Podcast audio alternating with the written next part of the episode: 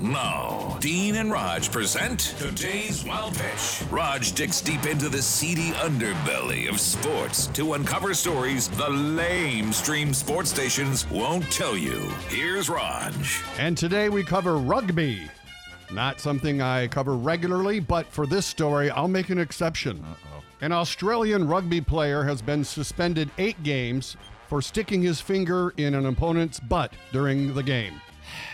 Video shows the man being tackled, and during the pileup, Corey Norman can be seen trying to get the man down by grabbing his bum. This is no laughing matter, folks. It's one of the most vile tricks in rugby, and it's not the first time it's happened. In 2021, Kenny Edwards, a player from New Zealand, was suspended for 10 games for the disgusting tactic. Evidently, they used this trick to cause a fumble.